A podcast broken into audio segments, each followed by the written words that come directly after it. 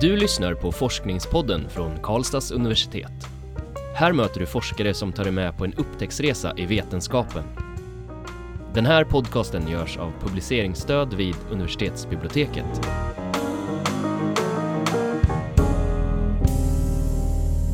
Hej och välkomna till Forskningspoddens specialserie om genus och jämställdhet i akademin, från ord till handling. I sju avsnitt ska vi diskutera forskningens perspektiv på akademins manliga historia, könssegregering, våld, normkritik och mer därtill. Vår förhoppning är att poddarna ska väcka reflektioner och tankar om hur arbetet för att skapa ett mer rättvist och inkluderande lärosäte ska gå vidare. Detta är avsnitt tre och vi som leder intervjun heter Magnus och Nadja. Mm. Idag hälsar vi Lina Holt välkommen till studion. Tack så mycket. Du disputerade 2015 på en avhandling i arbetsvetenskap som heter Den raka och den krokiga vägen om genusingenjörer och teknikkarriärer. Och du har under flera år forskat om könssegregering i teknikens värld, om maskuliniteter och femininiteter på arbetsplatser. Eh, men du visar också i din forskning att det finns nära relationer mellan familjeliv och arbetsliv också. Mm. Vi kommer att komma tillbaka till detta i vårt samtal idag. Jag tänkte börja med att fråga dig, eh, din doktorsavhandling, Den raka och den krokiga vägen. Lite spännande titel tycker jag. Hur kommer det sig att den har den här titeln?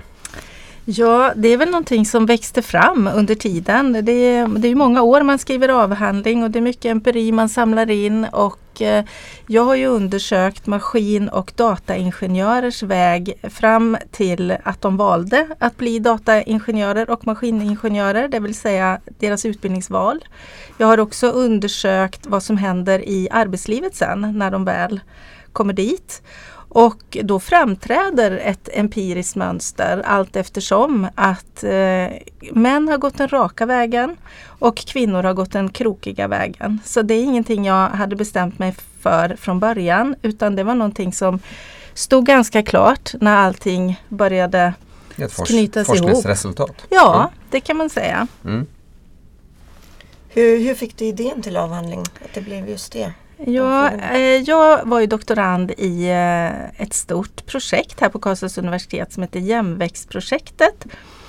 Som var jämställd hållbar tillväxt och vi hade väldigt mycket samarbete med eh, regionala kluster. Och då var det ju väldigt mycket manliga kluster. Det är ju där det är i Mm. stort sett. Eh, och där inom dem samlade jag också in min empiri. Eh, och det blev det blev, det blev en idé, ungefär som titeln på avhandlingen. Så var det inte klart från början utan det, det var vad som framgick sen när jag började samla in mitt datamaterial.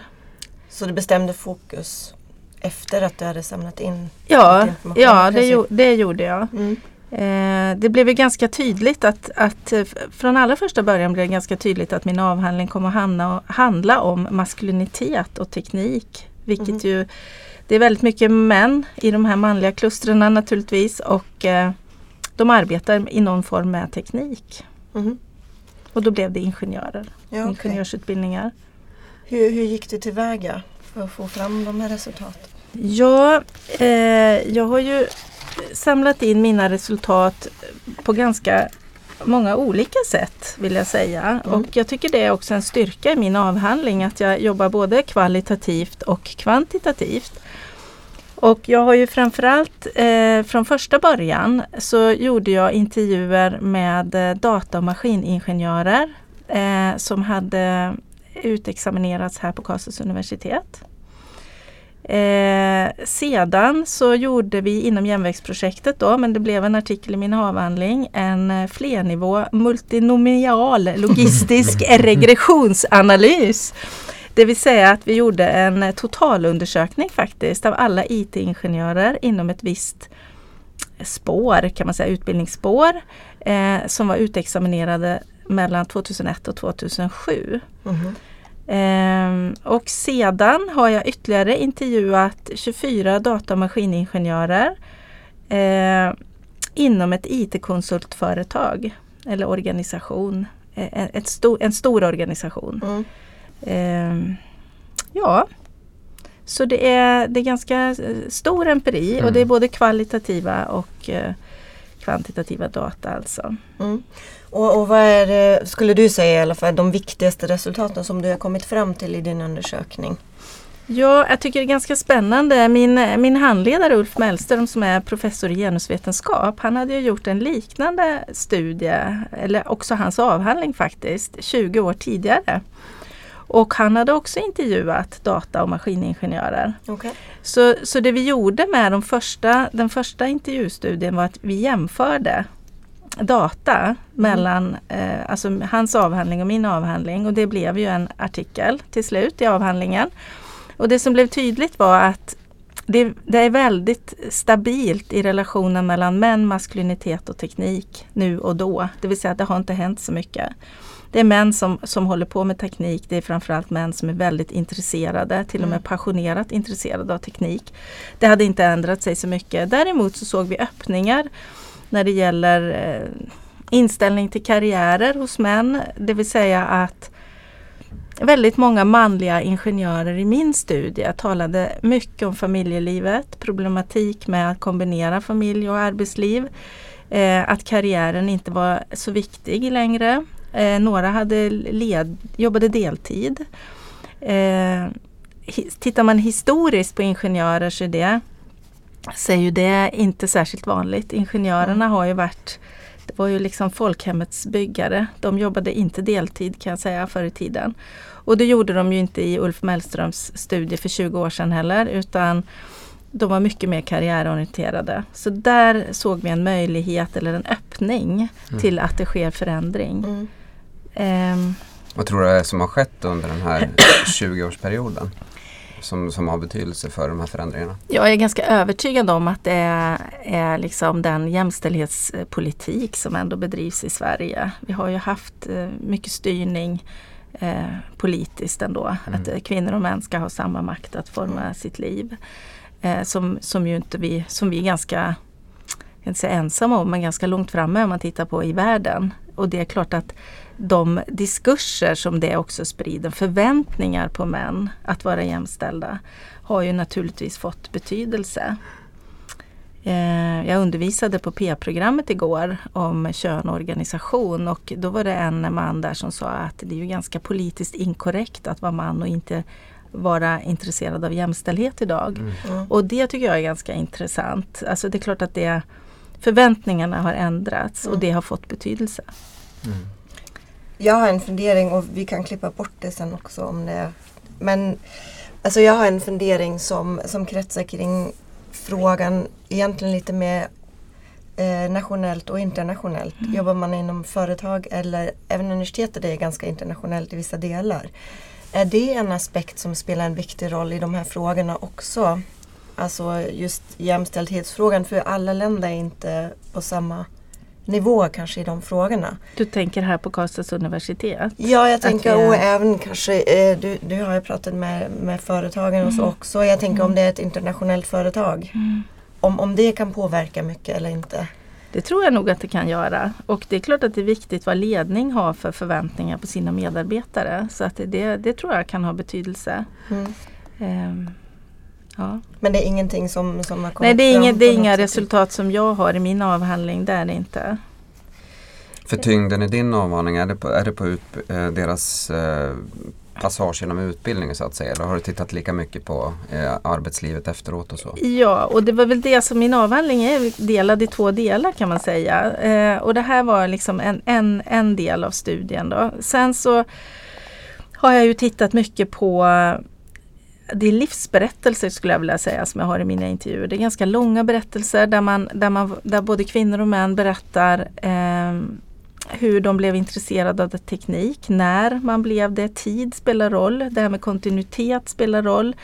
Eh, och jag har ju också intervjuat de som redan har valt att gå en ingenjörsutbildning. Mm. Eh, och det, det är spännande tycker jag. Alltså männen, oavsett om de har läst dataingenjör eller maskiningenjör så har de ju en, en lång historia av att ha börjat med teknik väldigt tidigt.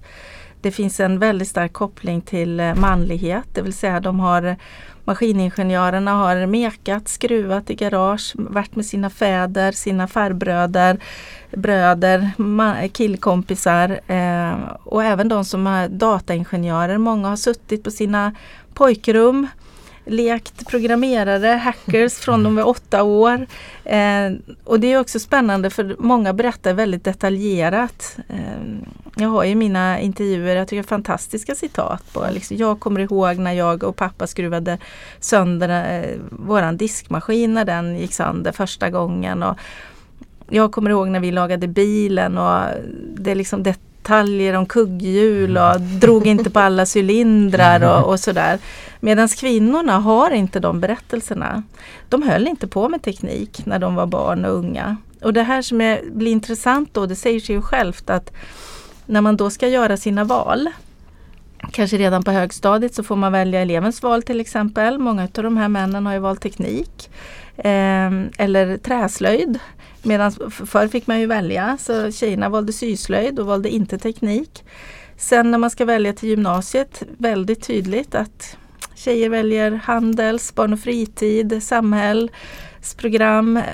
De allra flesta av de här männen har valt eh, industriprogram, fordonsprogram, teknikprogram eh, och så vidare. Mm. Så det, det, det är en väldigt tydlig kontinuitet, diskontinuitet på något sätt. Och det som händer då är ju att när de här kvinnorna då, det är också ett resultat, senare i livet kommer på att de vill bli ingenjörer. Då har man ju inte rätt behörighet. Mm. Då kanske man måste läsa naturvetenskapligt basår för att komma in eller man måste läsa upp några ämnen. Så, så det redan där blir det krokigt. Man mm. går inte rakt på eh, en ingenjörsutbildning. Eh, sen när man väl är i ingenjörsutbildningen så tycker jag också spännande, då har ju många av de här männen delar ju ett tekniskt språk med lärarna. Man, har, man pratar om ja, i tekniska termer som kvinnor inte känner sig igen i. Eh, och det här gör ju också att kvinnorna har ganska tufft många gånger på de här utbildningarna.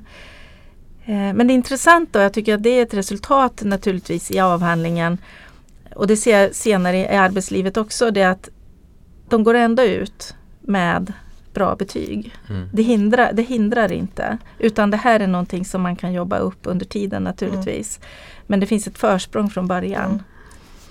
Eh, och det ser man också i arbetslivet. Jag funderar rent socialt i utbildningen och så. Vad, hur, kan du säga någonting där om hur, hur, kvinnors tillvaro är så att säga i den här då ofta mansdominerade miljön? Ja, alltså i mina studier så just de här två programmen som ju då är maskin och data var väldigt mansdominerade. Så klart att eh, kvinnor känner sig utanför ibland. De känner sig utanför framförallt det här tekniska språket. De, eh, de drar ju med dåligt självförtroende. Det finns ibland diskurser som liksom snurrar runt om att eh, vad gör ni på den här utbildningen? Ni ser ju att mm. ni inte kan. Mm. Eh, den, den typen av data har jag ju mm. tyvärr. Eh, och att eh, också en, en, en, en, kanske man kan tycka att det är en detalj men att eh, ibland gör man laborationer, kanske lägger dem på kvällar, lägger dem på helger, påverkar ju de som har småbarn naturligtvis. Mm. så det finns, det finns eh, skillnader i, i förutsättningar för kvinnor och män. Mm. I avhandling, och jag tror du kanske varit lite inne på det redan, så har du myntat begreppet eh, teknikkarriärer. Kan du berätta lite om, om det? Ja, alltså det är ju en del av mina slut, eh, slutresultat kan man säga. Och, och det är ju att man, det, det bygger på tre parametrar och det är att ska man förstå hur kvinnor och män gör teknikkarriärer så måste man också förstå hur det historiskt har sett ut. Att det är en väldigt stark koppling mellan män och teknik. Dels historiskt naturligtvis i världen eh, men eh, också i människors liv. Att, att man har inte hållit på med teknik i yngre år när man är kvinnor. Mm. Många har inte det. Och att det måste, det, det är, en, en, det är viktigt att förstå att det är så. Eh, sen finns det också en stark koppling mellan eh, känslor och teknik hos män. Man brinner passionerat för teknik. Det är det roligaste man vet. Man har inte bara hållit på med det som barn eller man väljer den utbildningen utan man man eh, går igång på grejer på jobbet. Man, eh, man bildar grupper, man sitter och man gör liksom, ja, dataingenjörer sitter och gör lite så privata projekt för att det är det roligaste man vet. Eh, tittar man på maskiningenjörer som är ju då är tekniskt, alltså mera på ett fysiskt sätt eller praktiskt sätt kan man kanske säga. De bygger ju ut varandan, de har båtprojekt, de bygger på huset, de, de, de jobbar med det och inte bara för att det är nödvändigt utan för att det också är det roligaste man vet. Mm. Man har något bilprojekt eller, mm. eller, eller så. Och sen den tredje delen som är väldigt viktig att förstå. Det gäller ju naturligtvis även i andra yrken. Men det är ju den här familjelivets betydelse för att göra karriär. Mm.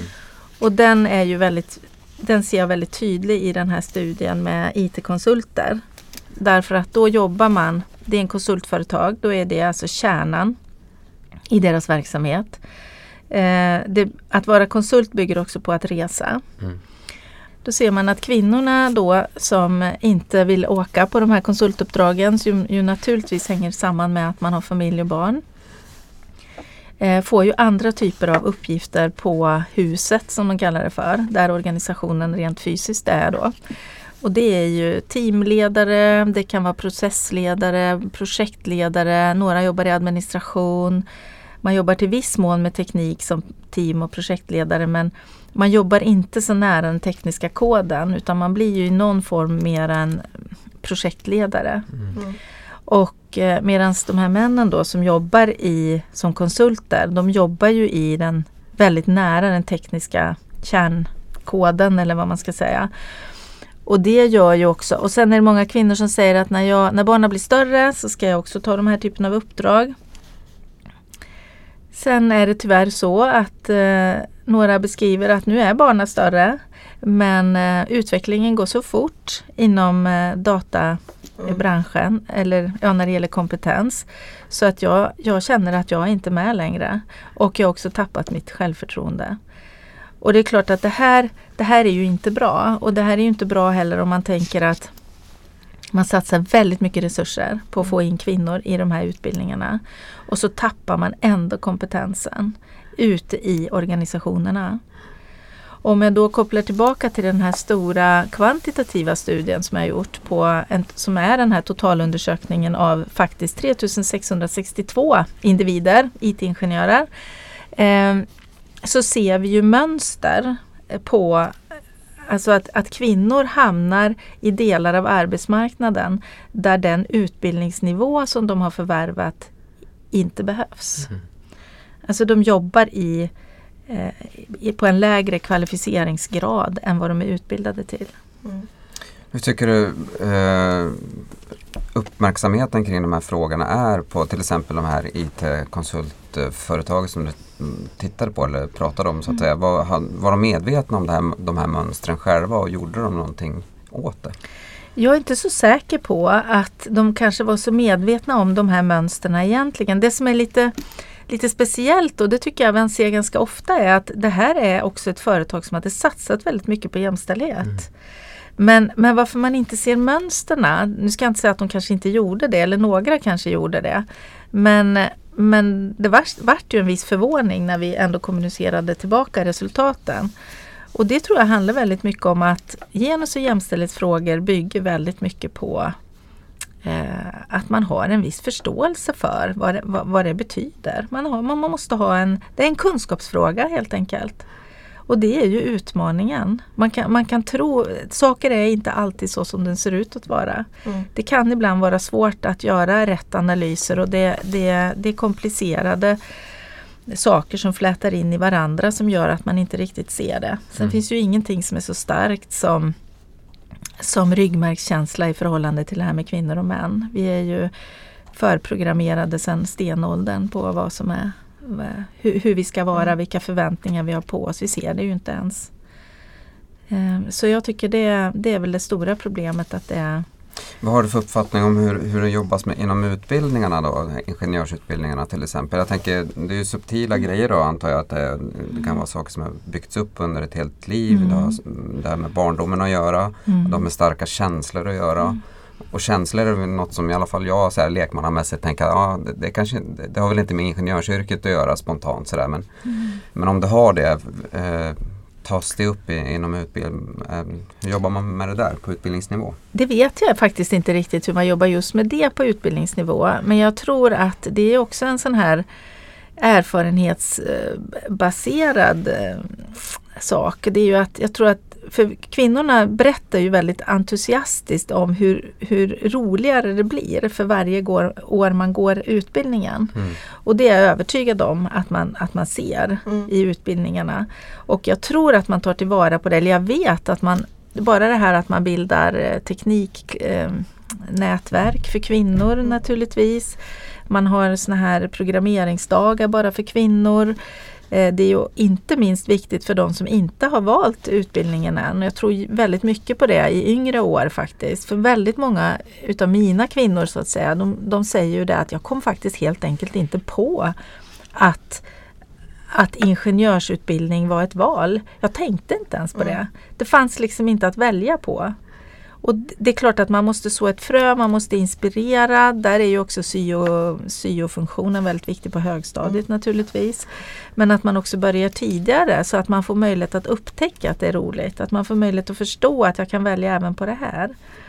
Det tror jag är viktigt. Och det vittnar ju mina kvinnor om eh, väl ute i arbetslivet också. Att det blir roligare och roligare Mm. ju, mer, ju, ju längre man jobbar. Och man får ju bättre och bättre självförtroende.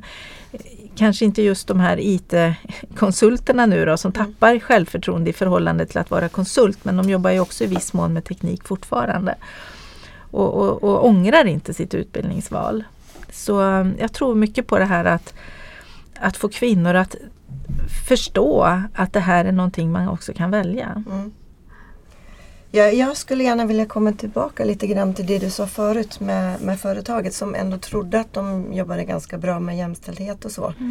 Eh, men, och det kanske är svårt att koka ner det till någonting men vilka råd skulle du gett dem som, som ändå tror att de jobbar med det men sen får de resultat som egentligen talar emot att de verkligen gör ett bra jobb. Hur, hur ska man gå tillväga för att, att få en bra uppfattning tycker du? Alltså det här är en svår nöt att knäcka naturligtvis. För har man ett konsultföretag där kärnverksamheten är just konsulteriet. Då bygger ju det på att man måste resa. Så att jag tänker att, att underlätta till exempel eh, livspusslet för medarbetare. Det som också är intressant med, med den studien är ju att många av de här männen som, som reste var ju inte heller så nöjda med det naturligtvis. Och då kommer jag tillbaka till den här andra studien som, som jag har jämfört data med, Ulf Mellströms data. Mm. Där ser man ju att, att män eller fäder idag vill ju också naturligtvis vara med sina barn. De, de är inte bekväma med att vara borta flera veckor i sträck eller, eller varje vecka eller så. Men det som var tydligt var att de mötte inte förväntningarna, alltså de förväntningar som de mötte i, av ledningen var att de trots allt skulle göra det här. Mm. Medan de förväntningarna hade inte ledningen på kvinnorna. Det fanns en annan förståelse för att kvinnorna inte ville göra det här. Mm. Så jag kan se det, jag tror att eh, ska man rekrytera eh, data och maskiningenjörer eller ingenjörer idag så tror jag att moderna företag måste satsa mycket på att underlätta livspusslet för kvinnor och män. Och medvetandegöra sig om att, eh, att man inte ska ha olika förväntningar på kvinnor Mm. och män. Man måste öppna upp för att man kan göra annorlunda. Mm. Gäller det även för utbildning om vi tar det i ett större perspektiv med rekrytering? Och, Ja, det gör det ju eh, kan man ju säga. Det är alltså problemet med könsstereotypa utbildningsval det är ju att det börjar ju naturligtvis väldigt tidigt i människors liv. Och Mm. där har vi ju inte som universitet någon kontroll över det. Hur vi ska, så där måste ju liksom samhället och vi och inte minst vi på universitetet som jobbar med kunskapsproduktion måste ju också förstå att, eller sprida eller lära ut kunskap om, om eh, genus, jämställdhet och kön. Inte minst lärarutbildningen till exempel. mm. är ju naturligtvis man utbildar lärare som ska jobba med små barn.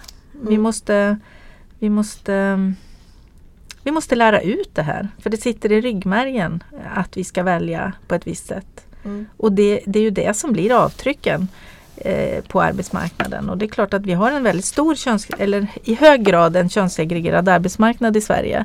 Och det bygger naturligtvis på att vi gör eller det är en följd av att vi gör könsstereotypa utbildningsval. Mm. Det, de, de flesta som utbildar sig till sjuksköterskor jobbar ju som sjuksköterskor sen. Även om det finns vissa undantag där man gör andra karriärer senare. Men, Mm. men stort sett så speglar det ju. Jag tänker, du nämner könssegregering och det pratas ju ofta om det, om det som ett, det är ett problem, könssegregering. Men jag tänker då, vi har ju också utbildningar på universitetet till exempel som ju är mer könsblandade och yrken som är könsblandade. Är de oproblematiska ur ett jämställdhetsperspektiv? Nej, det är de absolut inte. Och man, man talar ju också om alltså, kvantitativa mått och kvalitativa mått. Och det är klart att, att antal kvinnor och män, det är ju ett kvantitativt mått. Men sen har man ju, man kan ju ha stora jämställdhetsproblem i en organisation som kvantitativt har lika många kvinnor och män naturligtvis. Det är ju det, och det tycker jag, om man, om man tar eh, symboliskt titeln på min avhandling, Den raka krokiga vägen, så kan jag tänka att det handlar också om tid. Kanske blir kvinnor chefer men det kanske tar mycket längre tid. Och det är klart att den raka och den krokiga vägen speglar tid. Mm. Den krokiga tar längre tid. Så, och så ser vi ju på universitetet också eller i, i andra studier som handlar om eh, att det tar längre tid för kvinnor att bli docenter och professorer. Det, man kräver mer av dem. Eh, mer produktion eh, och eh, man stöter på motstånd under vägen. Och eh, det är samma sak där. Eh, man får barn, bildar familj och det blir, det blir i viss mån en krokigare väg Mm. som tar längre tid. Och det, här, det, det händer ju naturligtvis också i alla organisationer även om det är lika många kvinnor som män. Mm. Och vi hamnar på olika positioner. Så den som vill ta sig an eh, jämställdheten måste gå vidare från det här att räkna hur många män och kvinnor finns på olika platser i en organisation. Absolut. Mm. Och eh, det är inget tvekan om det. Vi måste jobba kvalitativt. Det, måtten säger inte så mycket om vi är jämställda eller inte utan det, det, det gör det inte. Mm.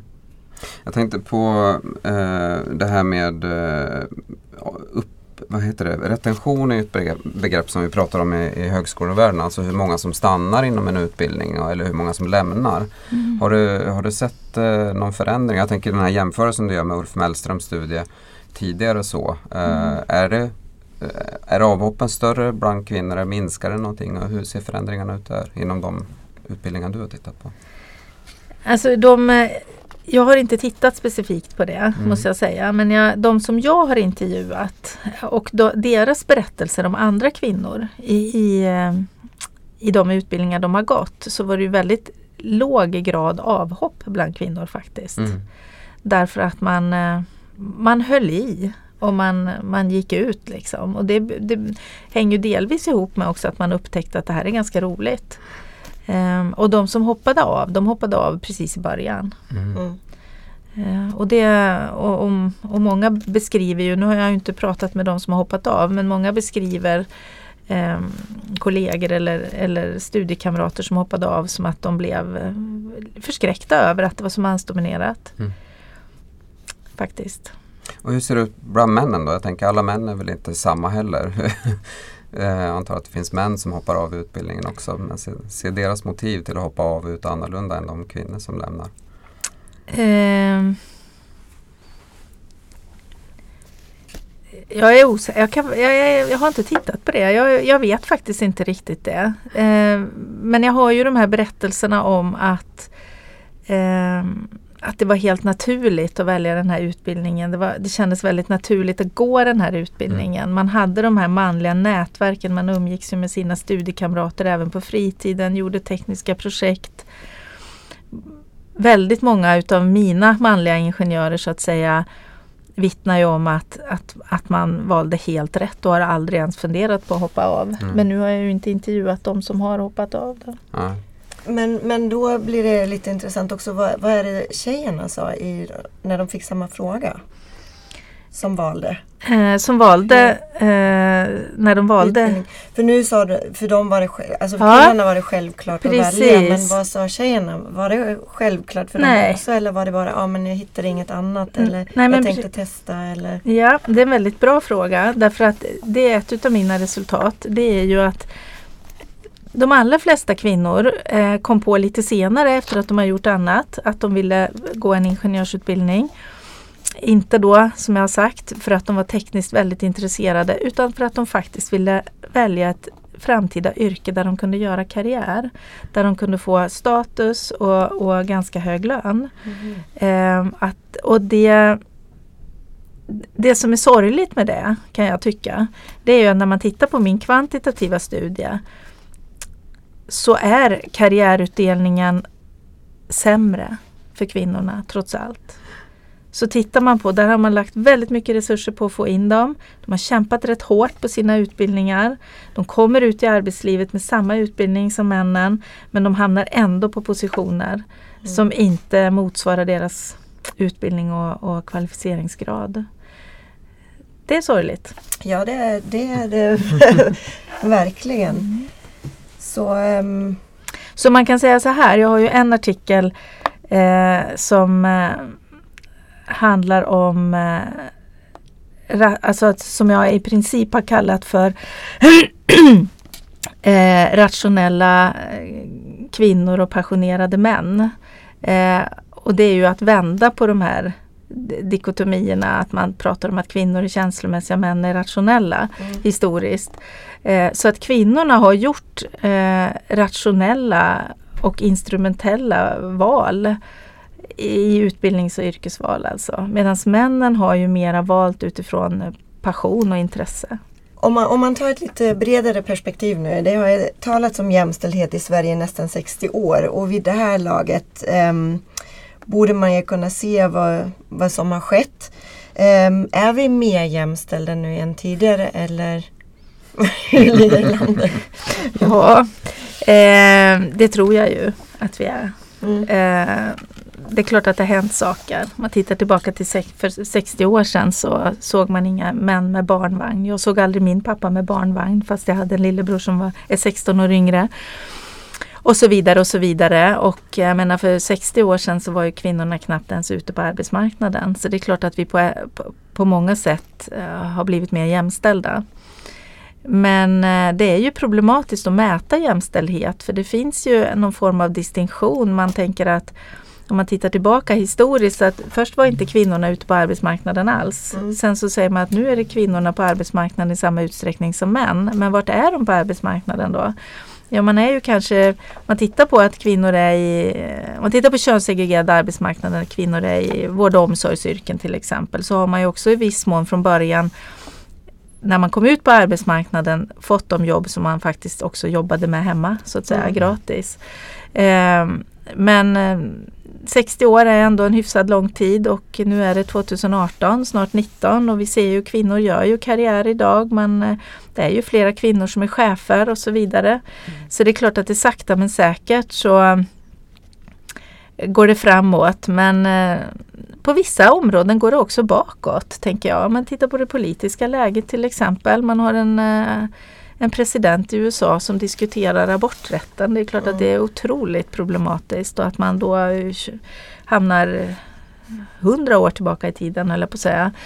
Eh, och eh, man ser andra regimer, Ungern till exempel, som förbjuder genusvetenskap på sina Mm. universitet. Så att vi går ju både framåt och bakåt. Ehm, Så vi kan inte säga att vi är färdiga. Du, vi är långt ifrån färdiga. eh, och eh, jag skulle önska att jag kunde säga att vi kommer att bli färdiga, men jag är inte heller säker på att vi kommer att bli det. Men eh, jag är ändå positiv. Eh, det, går, det går framåt, men eh, går väldigt sakta. Mm. Man kan tänka sig att det borde ha gått mycket fortare. Om, om vi nu skulle tycka att ja, men det här måste vi ta tag i, nu måste vi göra någonting och börja här på KAO. Är det någonting du tycker vi skulle kunna bli bättre på, på direkten eller börja jobba med mer? Alltså nu har vi ju det här uppdraget från regeringen och jämställdhetsintegrering som alla högskolor och universitet har och vi har ju tagit oss an det på KAU. Eh, och och eh, jag vet ju att man jobbar flitigt med detta ute i, på olika institutioner och i olika grupperingar. Eh, det är klart att det är, det är en svår uppgift för det är fortfarande det är en, en också en kunskapsfråga. Så att eh, man måste också förstå vad är det man ska titta efter. Mm. Vad är det man ska jämföra. Saker och ting kan se jämställda ut men det är, är, det inte alltid. Och varför är det inte det? Vi kan inte jämföra vad som helst. Vi måste så, så det, det, är klart att det drar, drar med problem men där tänker jag också att dels är det en kompetensfråga men vi ska också ganska snabbt åtgärda sånt som ganska snabbt kan åtgärdas tänker jag.